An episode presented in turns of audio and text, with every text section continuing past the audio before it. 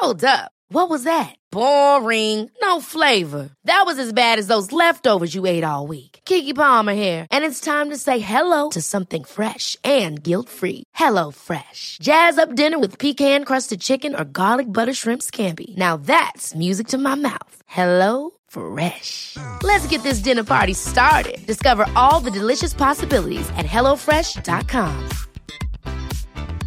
Hiring for your small business? If you're not looking for professionals on LinkedIn, you're looking in the wrong place. That's like looking for your car keys in a fish tank.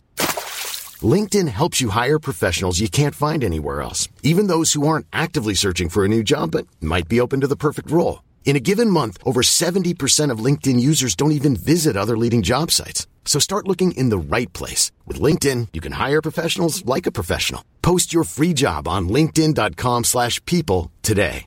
Cool fact a crocodile can't stick out its tongue. Also, you can get health insurance for a month or just under a year in some states. United Healthcare short term insurance plans, underwritten by Golden Rule Insurance Company, offer flexible, budget friendly coverage for you. Learn more at uh1.com.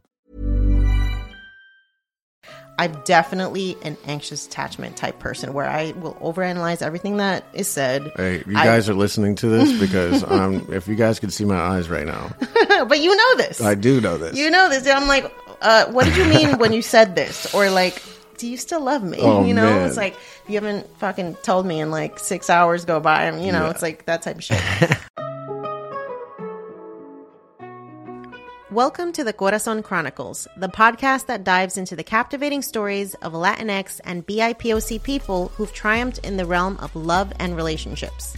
On this show, we're unraveling the secrets behind successful relationships and discussing how our unique blend of culture, heritage, and personal experiences shape our love stories. Through engaging interviews and insightful conversations, the Corazon Chronicles celebrates the diversity and resilience of love. We're diving into topics like communication, trust, sex, intimacy, and personal growth to help you navigate your own romantic journeys. Whether you're single, in a relationship, or just a hopeless romantic, this podcast will inspire you with real life stories of people who are forging their own paths in the realm of love. Join us on this heartfelt exploration as we uncover the keys to thriving in partnership. Catch new episodes of the Corazon Chronicles each and every Wednesday and embark on a transformative journey that celebrates the triumphs, challenges, and enduring power of love. Welcome to the Corazon Chronicles. I'm Jannese. And I'm Ray, and together we're super excited to kick off our first episode of the podcast. Hell yeah, this is going to be so good. What are we diving into for this first episode? Well, first off, we're exploring the powerful lessons we've learned about love and relationships from our parents. This is going to be crazy. Oh man. Our parents play such a significant role in shaping our understanding of love and life, and sometimes we may not even realize the extent of their influence. I can't wait to see where this conversation leads. So let's dive in. Let's do it. To start, let's reflect on our childhood experiences and how our parents' relationships shaped our early understanding of love and relationships. For many of us, our parents are the first example of a romantic partnership that we've witnessed, and their interactions, their communication styles, and the overall dynamics they have set the stage for our own beliefs in love. What do you remember about your parents growing up? Well, I think first it's uh, it's important to note that we both have completely different backgrounds as far as what love looks like and the examples that we were raised with. Um, you know, for instance, your parents have been married for a very long time and are still currently together. And my parents split when I was, you know, like a newborn baby. So, um, yeah, the dynamics are going to be very interesting. I can't wait to hear like your whole story as well too. Yeah. Yeah. I, when I think about my parents, um, I think the first thing that comes to mind is they were like, there was never a question that they were committed to each other. Uh, my parents met in high school, high school sweethearts, been together for like at least 40 something years at this point, And Jeez, it's so crazy. yeah, it really is. I- I just can't even wrap my head around like what it's like to pick a person when you're that young and just like commit to forever. Um, but that's actually very common in like my family. I don't, I can't think of anybody actually that's divorced, uh, like aunts and uncles. Well, it seems like they're pretty happy, and the love connection is still going really strong. I mean, they just went on a little trip together, and you know, they uh, they still do things together and stuff. It's not like they're those that married couple that like sleeps in separate bedrooms, or you know, they have complete opposite you know friend groups and stuff. It seems like they still like to go out to dinner and you know get a little romantic every once in a while. Yeah, my parents go on date night like every week, and they're they're each other's company, right? Like they're the ones that are always hanging out. Um, it's a default. It's a default expectation, right? That they're like to do things together. Right, right. Yeah. So um, my parents are similar to yours as well. That they met at a young age. I think they met when they were like twelve, maybe fourteen, um, and then you know went through middle school and high school together. And uh, right after they graduated high school, they got married because they went to a you know like a, a private Christian school. So that was kind of their path, I guess you could say. Um, and then obviously I, I, popped into the picture, and um, you know my mom actually wasn't really ready to be a mother at, at 19 years old. So whatever decisions were made, she ended up you know going off and doing her own thing. And my dad was a single single father at the age of 19. You know, it's just me and him in a studio apartment. So um, that whole dynamic to see the divorce and stuff never really had an effect on me because I was so young. I always grew up knowing my parents as two separate people and not as like one unit. Mm-hmm. You know? Yeah.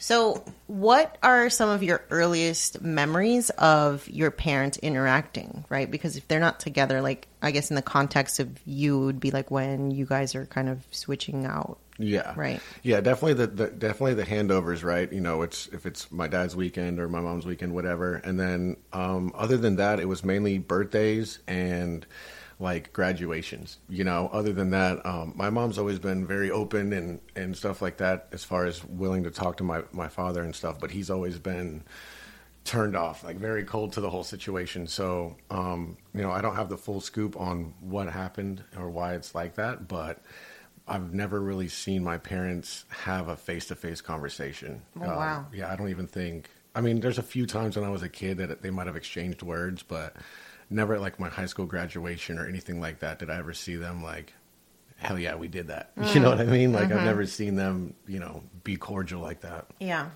that's interesting. Um, yeah, when I look at like home videos and stuff, because my dad was like the family archivist. So Damn, I mean, I my my dad did that. Oh my god, my Shit. whole childhood is like fucking documented on VHS tapes. It's like hilarious, but oh god, I have to see this. Yeah, no, you really do. I really need to. see But when I look at their relationship, because obviously, you know, I don't remember off the top of my head like what the dynamic was when I was like three or four. But my dad was always like the kind of take things in stride and like the easygoing person More in the relationship. Yeah. yeah. And then my mom was always just the one that was like stressed out. Like you could see it in her face. I'm, I could tell that like early marriage and early parenthood was like a lot. It mm. was hmm. taking its toll on her. And I think a lot of that had to do with you know the fact that she wasn't proficient in English, so she was kind of isolated in that sense. You think she regret re- like regrets making those decisions like so young? I mean, regardless if she yeah. was in love, you think she, if she like hindsight, she would go back and push it off for like she five years. Always told my sister and I like wait to get married, wait to have kids, go live your life. Because she was married by 21 and had her first kid, me, at 24. So, and well, I think it's not too bad. It's not, but I also think about myself at 24. I'm like, how the fuck? Like, same, yeah. Same. No way. There's no way. I'm so glad that, that that was not my path. Yeah. So I'm, I'm just still like figuring it out for real. Um, hello. But yeah, I just it, it, you could tell there was a lot of tension.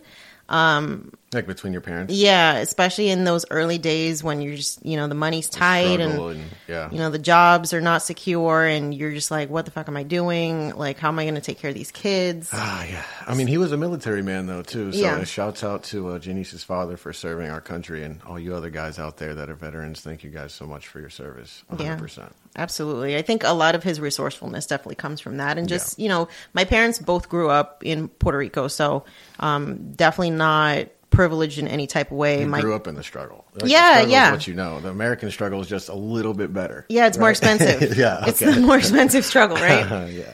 Um, so yeah, I think that's what I think of is just like it looked like it was very stressful those those early days, and then I remember things kind of shifting dramatically once my dad got like a more stable job and my mom was able to like go back to school and learn some skills to get like a better paying job too and they were able to buy a house and like I saw their relationship become less stressful because of the impact of finances, which I think is something that a lot of us can, you know, think back to how money interacts with relationships. Would they ever go out of their way to like schedule like a structured like parent date? Like for instance, my my dad and my stepmother, and we'll get into that, but they always had like I mean, at least maybe once a month there was like a there was like a night that they were going to go out to dinner and like mm. spend time with themselves, or maybe they would go on like a weekend camping trip or something. It happened when my sister got a little older, but you know, it was like I always saw that type of, and I didn't know if your parents maintain that because it seems like they have that now, and if they Yeah. were like so distant early on, it's amazing that they're still together, and it's like seems like they're stronger now than they were then. Yeah, they actually didn't have any support when it comes to babysitting, like family wise, that they could rely on for like childcare or anything like that. So the only time that they actually used a babysitter was for them to go to work. So it was never like the babysitter came over for them to go on date night. Dang. Uh, we were always like the type of families that like everybody's going out, right? Like if they're going out, we're going out, or it was a group thing. And there was also like when I was a kid, it was a lot of family gatherings. Mm. Like that was kind of like the socialization for the adults too, right? Because then the kids would all go off to the basement Yeah, or you guys all whatever, fuck off, and then the and then everybody's get to do their drinking and shit, you know hanging out and stuff. So that was the extent of the social life early on. But as we got older, um, they started doing more stuff, especially like when we were able to stay at home by ourselves. Right.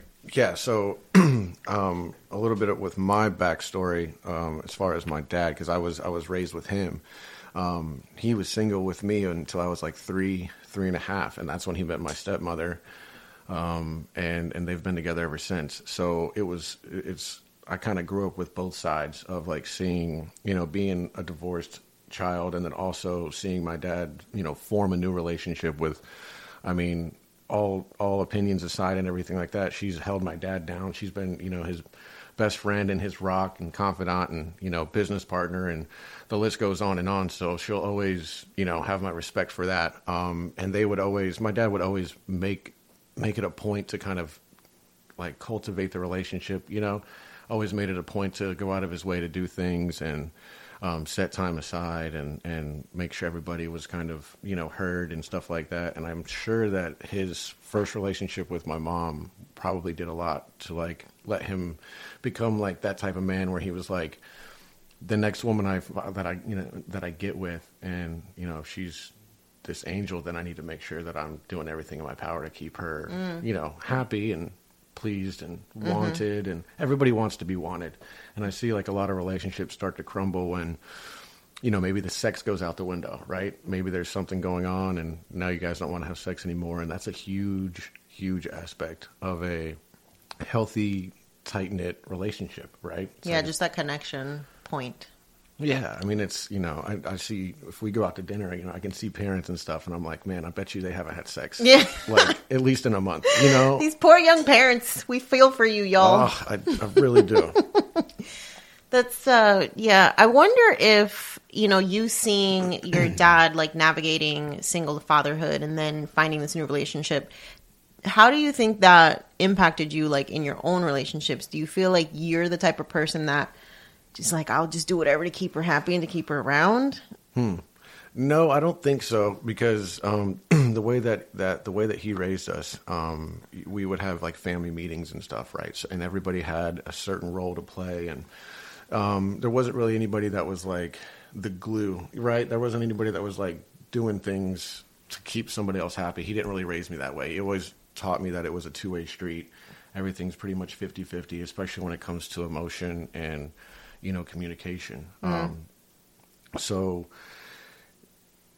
yeah, I, I, I, I think a lot that that he showed me that I got to see with their relationship are things that I saw that I wanted. You know, um, being able to like kind of separate it from her, but just the rela- the relationship in general, the the bond and connection that they had, and then um, you know they were always flirtatious and not like too much PDA, but like you know you could just tell you know that they were They were liked always- each other. Yeah, laughing and Yeah. listening to music and like you know all that stuff, like cleaning the house together, all that type of stuff. So there were a lot of things that I saw that I wanted, um, but there was also you know certain things um, that I guess it was probably more on my mom's side because she had boyfriends and stuff. There was a lot of like there was a lot of things that I saw in men that I didn't want to be Mm. because I had my dad as like this role model that I knew I, what I wanted to be. Yeah. and then thank God my mom was like a single bartender. I got to s- see some guys that were like. You know, I don't want to be that guy. You know what I mean? Like, you could just tell. I don't know what's happening behind closed doors, but this guy just, I don't like his vibe. I do not fuck with this guy. Huh. You know what I mean? I don't know what he's, what he, he might be talking crazy to my mom. Who knows? Yeah. So, speaking of communication, what are some things that you learned about communication that you picked up from your parents? I know for me, like, communication was fucking terrible. And it was just like, you know, people yelling or Yeah. not talking at all. It was not like anything was actually hashed out. Shit was swept under the rug or that's it.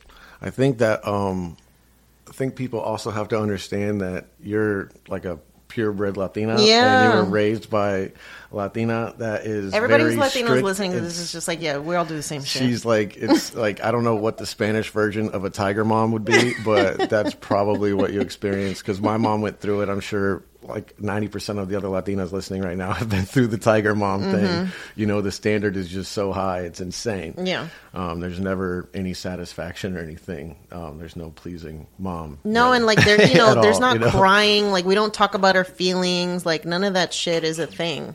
So I just never got really good at communicating my emotions, which is not useful you- in do- relationship. Do you think that communicating your emotions in general, or maybe just like with women? Because I feel like if you and your your father were opposite, and he was the easygoing guy that you could probably approach to with your problems and issues and looking for advice, I would assume that it's probably easier for you to have a conversation with the man, or at least have some type of No, openness. it's just everybody. My I was raised by two Scorpios, so it was just rage. Like you, you know, anger is was the only emotion that was like constant. you Dang. know? Like my dad, I I would definitely like tell him the more controversial stuff before telling my mom because Right. he would not be one to fly off the handle right away. just But blow up, yeah. yeah, but you know, he'd also blow up my spot and tell the shit that I told him to my mom. So I was just like, I can't fucking talk to either one of y'all. So the communication um, with my parents on both sides has been really good. Um, I've always been encouraged to be open with my emotions and like not really fear what I am feeling um, to a certain extent. You know, I had some issues with my stepmom and stuff like that, but those are, I guess, those are just certain issues that you just kind of have to deal with. You know, um, but at the end of the day, with my mom, I can I can talk to her about anything, uh, relationship advice, stuff like that. She's been through a lot. Um, and same thing with my with my dad as well. Um, my dad is a little more biased on stuff like that, just because he's been in a relationship for so long. So it's kind of hard to for him to kind of like get back into what it's like to be, you know, like a young single-ish guy, you know, that's like kind of figuring his way. So, but the communication has always been so good with with both of them. They always taught me to like stand up for myself and be cautious of other people's feelings and you know kind of like what you're doing is always going to affect whoever you're around you know so just like kind of be cognizant of that you know everybody matters and so, for context, you were raised by a white father, but your mother's father. Latina. right So you got to see kind of two dynamics of what communication looks like. Like, how did your Puerto Rican side of the family communicate versus like your white side? Do you see a difference? Um, yeah, I see a difference mainly because with, with my grand my grandparents, my abuela, my abuelo, they both are old school Puerto Ricans from the island, you know, up in small town of Aibonito. So they were, you know, I think my abuelo was one of like eight kids and stuff like that. So, and he's oh, and he's more of a military guy too, so he doesn't really tune into the the emotions thing too much. But uh, my grandmother, she was always she was always really supportive of that. You know, she was always real big into God and stuff like that too. So, um, she's always encouraged, you know, the communication and whatnot, and kind of like how to be as a man, because you know she ended up getting cheated on by my grandfather, and he left for another woman and stuff like that. So, and she never got with anybody else. She just kind of turned her love off, and then basically just kind of dove, like replaced her love for, for this man with God. You know, She became like a widow, even though her husband didn't pass away. He just left. Yeah, and she kept his last name. Like still to this day, she, she's still a Rivera to this day. Wow. Yeah, ask my ask my abuelo how he feels about that. Yeah, I, why? like, why? Do you know? I don't know. I think it's probably just uh, rooted out of that like made a commitment type shit. Uh, yeah, there's got to be something Wow. there where it's like you know sometimes exes like paid scorned my women, dues. Yeah, scorned women can can hold on to some some stuff. That's for sure. including your last a- name, apparently. especially a Latino too. You know, Shut up. All right. let's go. Yeah. Do you have you ever noticed like maybe unconscious beliefs or or um Oh, one like more thing. Sorry to cut you off, Yeah. but also one thing. I'm the only boy on the Puerto Rican side, Mm. so I'm the only son, the only child for my mom. But then I'm the only boy as well too. So I was very catered to. and you so you were surrounded by women, so that that probably has something to do with your ability to communicate. With, Mm. Right. Yeah. Yeah, I love to uh, like if I could choose, if I could have like a group of guy friends to hang out with, or like a group of like co, you know, co-ed, like a group. I love that. It's it's a lot better to you know because it is cool to talk to the opposite sex and, and kind of like hang out with them and, and get their energy on certain things. You know, mm-hmm. not not everybody doesn't always have to be worried about fucking. That's like the biggest thing is like, oh, you can't be friends with the opposite sex. It's like, well, you, my friend, need some therapy because you are clearly thinking about fucking everybody you're around, and you think everybody else is thinking the same way. So Yeah. it's like crazy. But go ahead. Sorry, I cut you off. No, no, it's fine. Um, it's funny because I think, you know, being raised Latina, I never saw my parents having friends of the opposite sex. And so I Hmm. always interpreted that like that's something disrespectful. Sure. And if you're in a relationship, like, no, you're not hanging out with other dudes. So I've never really had like male friends that were just like platonic. Mm-hmm. I just, cause I just never entertained it and I never saw it growing up. I think it's easier in a group. You know, it's definitely a little more. I've never been like super one on one with uh, like the opposite sex. It's always been like in a group setting. Mm-hmm. You know, like you know, my homie has a you know girlfriend and she's cool and her sister's cool, something like that. That's usually how something like that would go. But Mm. it's not like you're texting and Yeah. hey, let's meet up for lunch, just you and I. Like that's I don't know. Yeah. There might be some other shit going on. Yeah. Unless one of them's gay, then hey, Yeah. it is what it is. So I'm curious if you've ever noticed any unconscious beliefs or patterns in your relationships that you now know originate from your parents. Like for me, Hmm. I can definitely go back to the inability to communicate my emotions, just like holding shit in, because that's what I used to do with my parents. So it's like that's kind of how I More showed up. specifically, your mother, Mm. because she was like really tough on you. So Yeah, but I I just never really felt like I had an outlet in the home to Mm. like Mm-hmm. express emotion. So it would be like with friends that we talk about stuff. But um, I definitely feel like I've had to work on that, on the ability to just express my emotions in a healthy way that doesn't involve like anger or just like you know toxic behaviors. Um, and I think also probably. Um, let me think. Yeah, I think honestly, yeah, communication's been the biggest thing for me because I just don't feel like I had a great example of what that looks like in relationship. How about you? Um, well, I've been through therapy. You know this, right? So I've, I've done my fair share of some therapy. And one of the things that was subconscious to me that I didn't realize was that I have like major trust issues. And that's mainly rooted in the fact that essentially my mother abandoned me, right? There's that. It's just abandonment is really what it is. It's not anything I hold on to or have ever had an animosity against my mother about because I, I just don't know the situation. And I, I, I mean, I can't really put myself in the situation either. So, um, but anyways, I, I've just noticed that my trust is really hard to hard to attain and like not really hard to maintain, but it's not like I'm one of these guys. It's like I need to like I, I'm not like worried you're gonna cheat all the time and stuff. It's more of like trust in the commitment. You know, mm-hmm. like I've never really sat around and daydreamed about what my wedding would look like or anything like that. You know, you and I have had some conversations about that, and it's like you know, some people are just born with that, and and maybe they look forward to that, you know, based on how they saw their parents or maybe their friends' parents. I had a couple of friends growing up, and their parents seemed to like have wonderful marriages. You know, they were, you know, it was just awesome. And then, you know, come to find out, you know, here we are 15, 20 years later, and everybody split up and remarried, and it's like shit, you know. So my whole thing is just trust in the commitment of the relationship has been something that I've had to work on because at the end of the day, it's going to keep me from committing. You know, Yeah, yeah. It's um. Have you ever heard of attachment styles? no.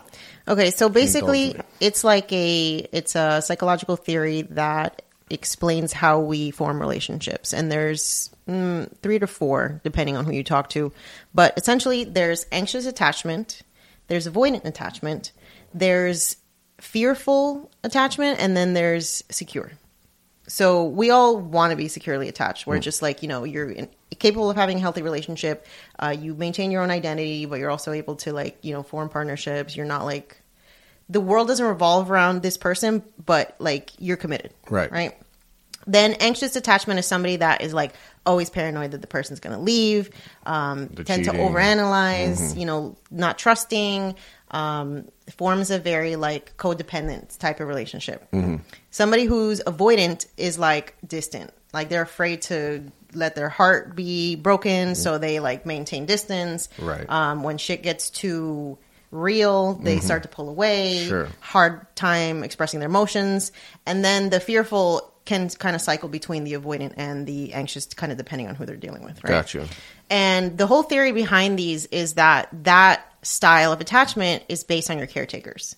So, like, if you had parents who were very emotionally unavailable, you're probably going to be like an anxious kid who's going to be like, somebody fucking love me. Yeah, words of affirmation, all that stuff. Yeah, so you're like gonna find connection with people who are emotionally avoidant or emotionally unavailable, like your parents, because mm. that's what feels familiar. Right. Versus like somebody who gets attached to people who are maybe abusive because their parents were abusive and it just mm. feels, you know, normal. So there's just different ways that we can attach and, and relate to people that are based on like how you were raised. And I know for a fact that like I'm definitely an anxious attachment type person where I will overanalyze everything that is said. Hey, you I- guys are listening to this because um, if you guys could see my eyes right now, but you know this. I do know this. You know this. I'm like, uh, what did you mean when you said this? Or like, do you still love me? Oh, you know, man. it's like if you haven't fucking told me and like six hours go by, you know, Yeah. it's like that type of shit.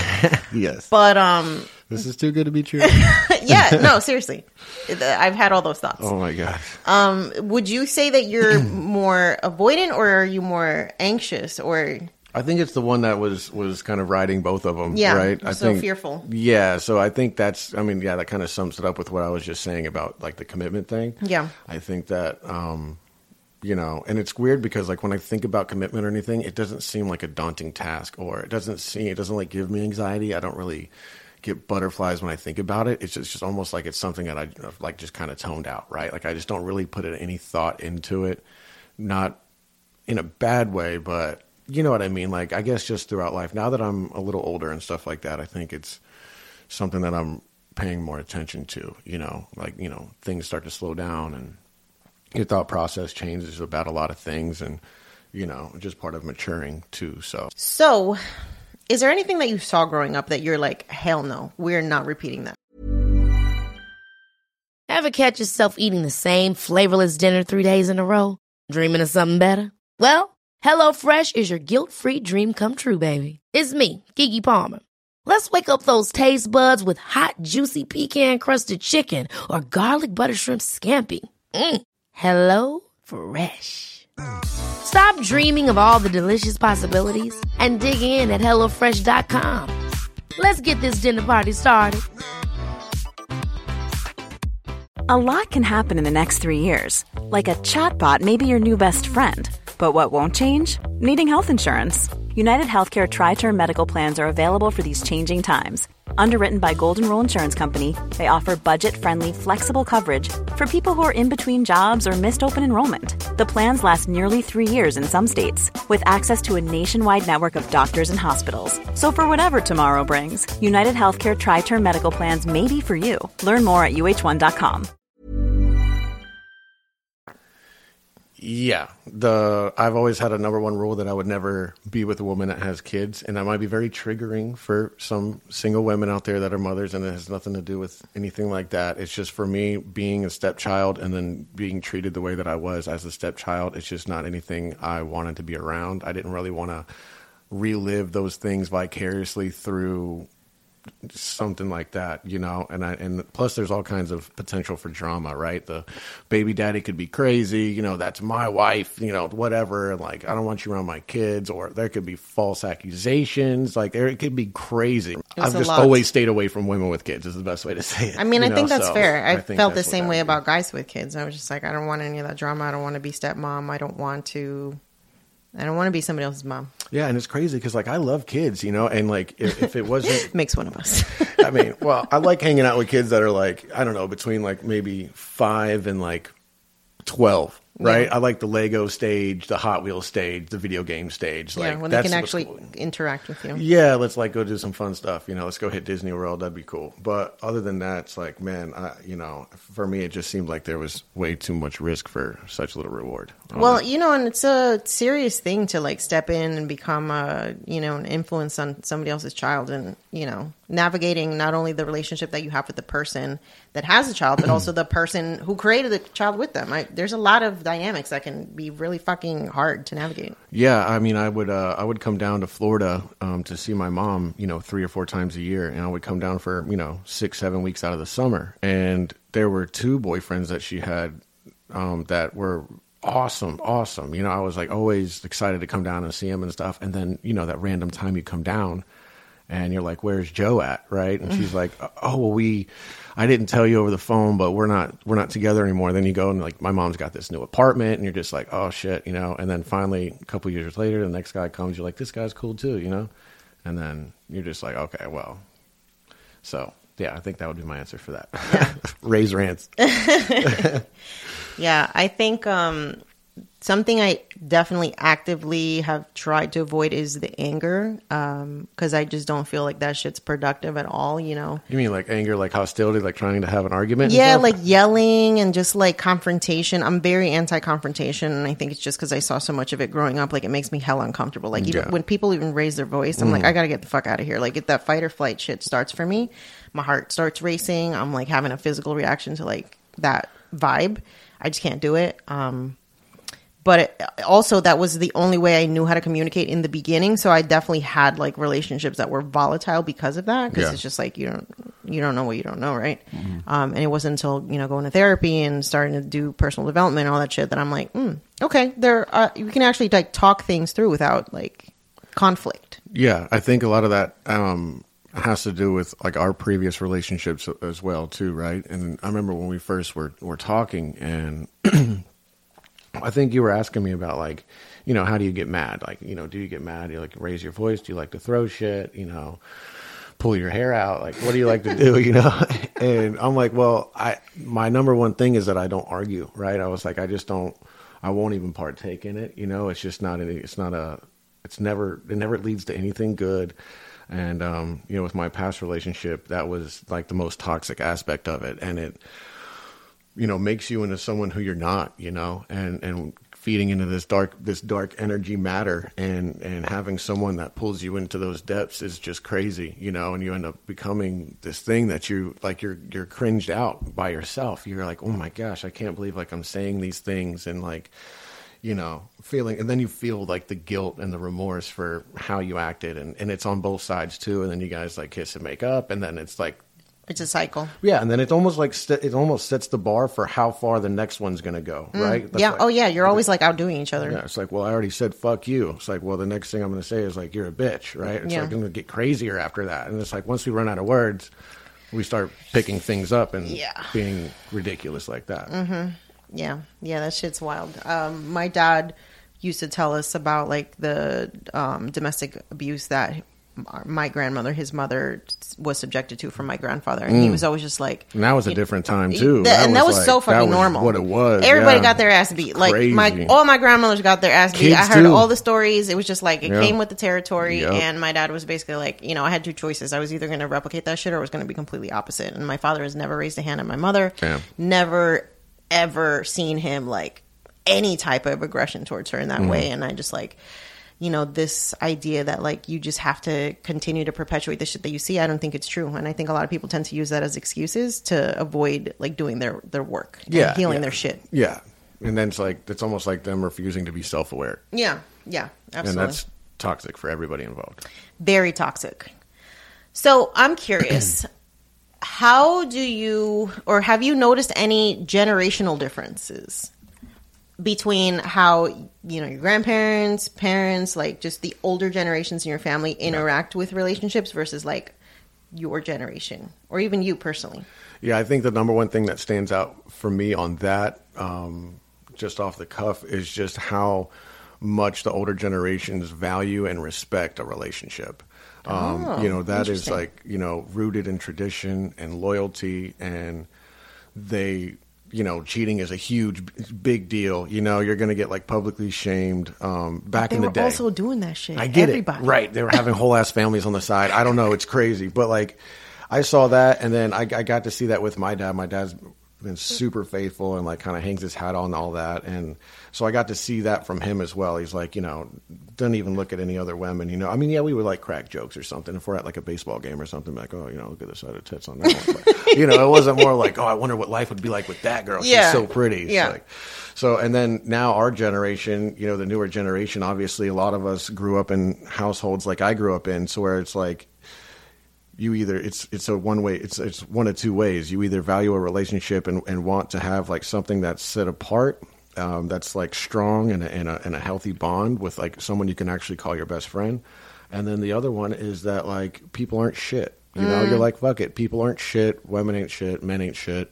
And and I get that, but at the same time, when you're manifesting that type of energy, those are the people you're going to keep attracting around you. You know, the the people that are on a mission to build a, a, a life with someone and, and you know kind of cultivate like a family unit and build memories and, and stuff like that and wealth and everything. Um, they're going to stay away from people like that because you're mm. not you're not doing anything you know as far as bringing anything to the table. And and the worst part is the people that don't want to change you know they think that the other side is weird for or they think that they're weak because they want to be with one person. And they're like oh my god you're missing out on so much life experiences. You could be out here getting all this dick and da da da da da. And it's like yeah that's fun. Trust me like go out there have your fun. Everybody deserves to do it. It's a rite of passage. But at some point you are going to crave that real connection with someone you can really call your best friend, someone that has your back at all times, you know? I agree, and I think especially as you get older and you start seeing other people settle down, you, and you're like the lone person that's still out here trying to live your like best 21 year old life. I mean, that shit gets lonely, right? I would assume it does. I mean, I, I've had my moments and stuff too, but uh, I've always been a relationship guy. So I, you know, I, I've always, I've never been single for more than, you know, maybe six months in a like in a stretch. Jesus you know? Christ. Yeah. Well, you know what? I'm not even going to judge because that's honestly been my fucking story too. I think we got out around the same time, and Yeah. then we met each other. We literally did. We, We- had it was like within days of each other. we broke up with wait you guys get the whole story. It's oh fantastic. God, please! It's yeah, you got to wait fantastic. till episode three for that story. Shouts out to Google. You know, I'm going to play devil's advocate with what you just said, though, about the older generation like valuing relationships. hit me, because, hit me. Like we just said, a lot of these men were out here having whole ass second families. Cheating was very normalized. You know, abuse was rampant. Like, there was just a lot of toxic behaviors. But I feel like, on one aspect, women had a lot less ability to like leave Yeah. just even financially Uh-huh. you know when we think about our abuelas like they were completely financially dependent on the men On the men, so yeah. it's just like what are you gonna do Right. And Right? Then, yeah, and then now it's completely different. now it's completely different where like women have the option to be like nah i'm not dealing with this shit you know the financial autonomy has been something that i think has changed our dynamics as men and women for the better in some ways but also for the worse in some ways because now like you're talking about this whole i don't need a man uh, you know men ain't shit that whole aspect comes from uh, partially because women honestly don't need men Right. so it's like if you're choosing to be in a partnership at this point, it can't just be for financial security, or usually doesn't have to be. It has to be for like more in depth emotional reasons, right? And Yeah. so I think that's part of kind of where the the change that we're seeing is stems from too. Yeah, that's uh, we're gonna have to get into that topic in one of the episodes, but you know, it's men or men have definitely men are in a weird weird spot right now with with how they can carry themselves and and and interpret their their own feelings with certain things. You know, there are some men that are alpha males and that are very masculine, but that can also be triggered by you know, a woman having more money than him, or you know, a nicer car, or lucrative career, whatever the case is. You know, um, some of these men are, are kind of triggered by that, and and Well, because y'all have been told like your entire, you know, the patriarchy tells y'all that your whole purpose is to provide. You're so when you don't need to provide, Yeah. you know, and it's like I don't need your money, Mm-hmm. then it's like what the fuck is my purpose? Yeah, those are the men that need to realize that there's more to offer than money and good sex. You know, there's and and it's crazy because a lot of like look at single people. A lot of single people often get dogs, right? They get dogs or a cat, Or- They- yeah, or pets in and- general, yeah. And the the reason of that is because they want to come home to somebody, Mm. you know. And and a dog or a cat is every time you get home, they're gonna greet you at the door. Everything's great, clean slate. You know, just love the fact that you're around and everything. Um, and then you know, some of these people that need to work on themselves a little bit are just like kind of turned off to the idea. And I'm sure that there's a good reason for it, but it sucks for them because they're missing out. Everybody deserves to feel what it's like to fall in love. Everybody deserves to, feel what it's like to have someone care about you and, and just to like go about your day in the world knowing that you have someone who's like, excuse me, actually caring about you and thinking about you and, and just, you know, keeping you in their prayers is, is, is such a special feeling. I think also like there's a, a bit of like trauma porn that's going on around now, like on social media in general, like just this glorification of fucking trauma where like everything is trauma and like That is true. You know, it's just like everybody's trying to diagnose everybody. Everybody's a narcissist now, and it's like y'all like go, go get a fucking psychology degree Mm. Trauma before you start. Yeah, and it's just like for me, yeah, there it's important to know like the aspects of a healthy versus like a non-healthy relationship, but at the same time, like some of the shit that we're calling trauma is not trauma.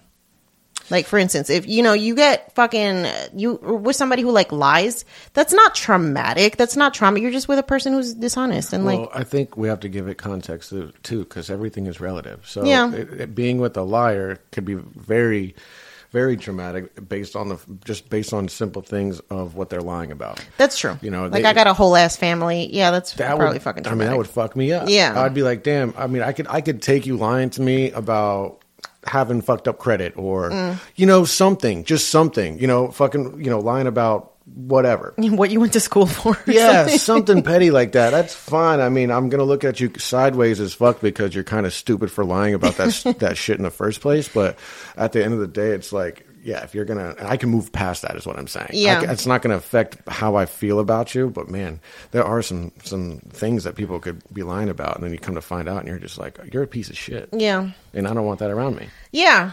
And I think um you know, part of what I've had to learn in navigating the end of different relationships is like I feel like you can if you don't actively work to like heal whatever came from there, you're just going to kind of stack up your traumas to then get to a place where the next person you meet is going to be the wall's going to be so high the fence is going to be so fucking high that it's going to be impossible for them to climb because you mm. haven't like you're just literally projecting all their sh- everybody else's shit mm. onto this new person.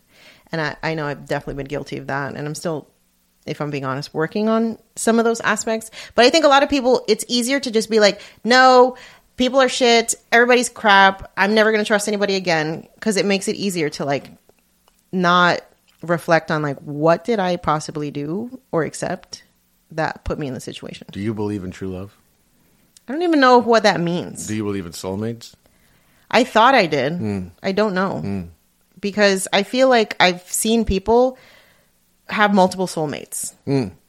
Okay. Like, for instance, if somebody becomes a widow, are we just supposed to assume that that person that they were Maybe married? that wasn't the soulmate. but maybe it was, but then they find another person.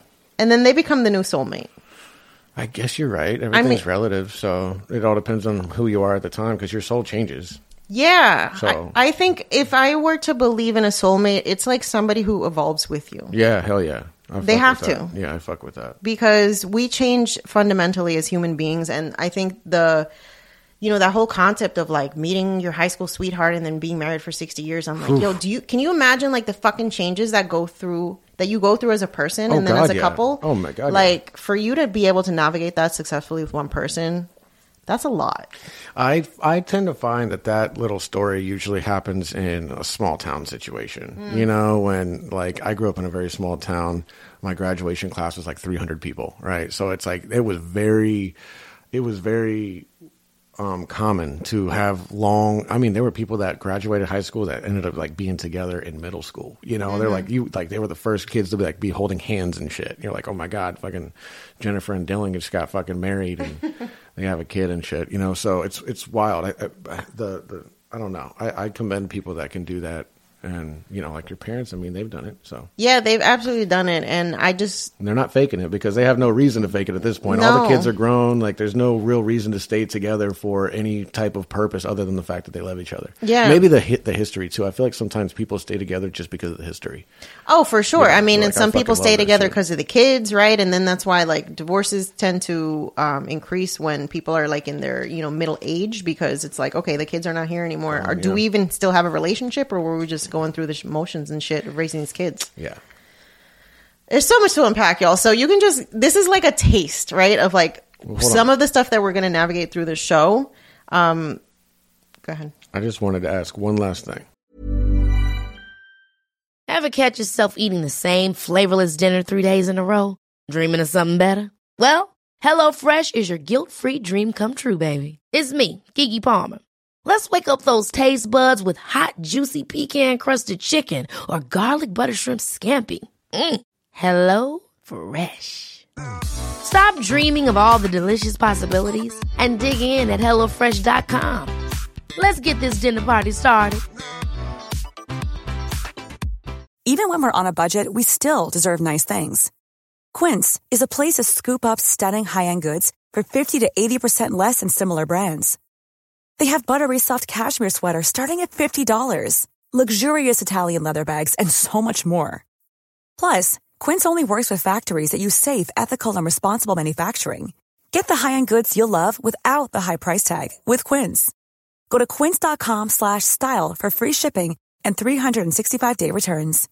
If you're looking for plump lips that last, you need to know about Juvederm lip fillers. With Juvederm Volbella XC and Juvederm Ultra XC, your lip look, whether it's subtle or bold, can last up to one full year with optimal treatment and no additional maintenance. Find a licensed specialist and see if it's right for you at juvederm.com today. That's J U V E D E R M.com. Add fullness to lips in adults over 21 with Juvederm Volbella XC or Juvederm Ultra XC. Do not use if you have severe allergies or a history of severe allergic reactions, or if you're allergic to lidocaine or the proteins used in Juvederm. Tell your doctor if you have a history of scarring or taking medicines that decrease the body's immune response or that can prolong bleeding. Common side effects include injection site redness, swelling, pain, tenderness, firmness, lumps, bumps, bruising, discoloration, or itching. As with all fillers, there's a rare risk of unintentional injection into a blood vessel, which can cause vision abnormalities, blindness, stroke, temporary scabs, or scarring. For full important safety information, visit juvederm.com. Yeah, yeah. So I think that with everything that we talked about, Yeah. right, and kind of sharing our stories and how similar our stories are probably going to be to all of our, you know, the viewers and in, in, the comments and stuff. And by the way, guys, go in the comments and let us know um, if anything that we said in this podcast kind of resonated with you. If you saw similarities in what we were talking about and maybe your own situation, your own upbringing. Um, but what advice would you give to someone who is struggling to separate, you know, their own beliefs about love and relationships from the influence of their parents? Y'all, you need to go to therapy. First of all, like every God. single person. She's going to say that so much, by the Uh, way. for real. Therapy, um, betterhelp.com. Oh, Um, shouts or out. whatever. yeah. Well, once we get a therapy sponsor, then we'll be sure to shout them out on the show. But Hell yeah. honestly, I think everybody needs therapy because we're all, we've all got some baggage from our childhood. We're all fucked up. Yeah, we all got some shit to navigate. We all learned maybe some toxic behaviors, some not helpful patterns for showing up in the world. And until you start doing that work, you're just going to be out here like unconsciously doing shit. Yeah, it's like living your life in a, in a fishbowl. You Mm-hmm. know, it, it, it does suck. It, it sucks. And then also the the deeper you get into it, which means like the older you get and you're kind of stuck in your ways, you know, you're going to get very callous to it, and then you're going to get very frustrated. And then at the end of the day, that's kind of a recipe for depression, and that sucks. Yeah. And I also think, you know, a lot of people, when they're having relationship issues, they default to like, let's go to couples counseling. Mm-hmm. But I also feel like you need to do your own individual counseling because chances are you also have your own individual shit that you haven't healed that Yeah. you're bringing into the relationship and that you're projecting on your partner and fucking blaming them for. Hmm. I wonder if we've experienced any projecting in our own relationship. Oh, I think we have. well, that's for another episode. though. Hey, let's go. what do you think? Like, do you think um, what do you think people should be doing in order to, you know, not let maybe what they experience as kids eh, impact how they show up in relationships? I think that my advice would be just to kind of sit back and look at their own situation, um, both at their childhood and whatever relationship they're in now. And it could be a relationship with a friend, right? It- Yeah. It, it could be any relationship. It doesn't have to be romantic. And so I just think that if they could just look at, at how they were brought up and see what kind of triggers, like the triggers we were talking about for our own childhood, they should do that exercise with themselves. And then also do an exercise of what they would like out of the future, out of whatever relationship they have at mind and or have in mind. And I think that that would be a good healthy exercise. Everybody could do it in, in a couple minutes. You know, you might start off with three minutes and you might sit there for an hour and a half. Who, who knows, you know? But I think it's food for thought. And I think that'd be like some good homework for the folks out there that are searching for some self answers. Yeah, I really love the book Attached. So if you want to learn more about attachment theory and that whole attachment style and figure out which one you are, I definitely recommend picking up that book. Um, what else, babe? Anything else you want to add before You can also listen, just like you're listening to this podcast while you're at work or you're in the car, you can always listen to the book on audio. And the audio book is super quick. I, I work 12 hour shifts and I can, I can probably put down half a book in, in, I mean, maybe more, you know, so it all depends. Yeah. I love it. I think this is a great first episode. Um, I think it's going to cause a lot of people to start reflecting on maybe the shit that they've been bringing into their relationships from childhood that they didn't even know. Um, if you really like this episode and you like this podcast, make sure that you subscribe so you never miss an episode. You can tune in wherever you listen to podcasts. And um, I would love for you to send us a DM. You can find us on Instagram at Corazon Chronicles Podcast. Hey. If you have a question that you want us to answer on the show, we'd love to entertain that. If you have a situation you want us to talk through, uh, we are open for business. Yep. I think we're aiming for every Wednesday. And eventually, um, I don't know how many episodes we're going to do before we get to the video, but we will be bringing you guys some video um, for the podcast. So look forward to that. It'll be the, the huge face reveal, the huge, a long awaited face reveal, right, babe? Yeah, I can't wait. Um, this is going to be fun. I'm really excited that we're doing this, and I hope that you share this episode and share the podcast with somebody that you think would get value out of it. Thank you so much for listening. Hey, and yes, thank you guys so much. And I think maybe if couples like kind of sat down and listened to it together, it would almost be like a little mini free couples therapy. So Hell yeah, that out.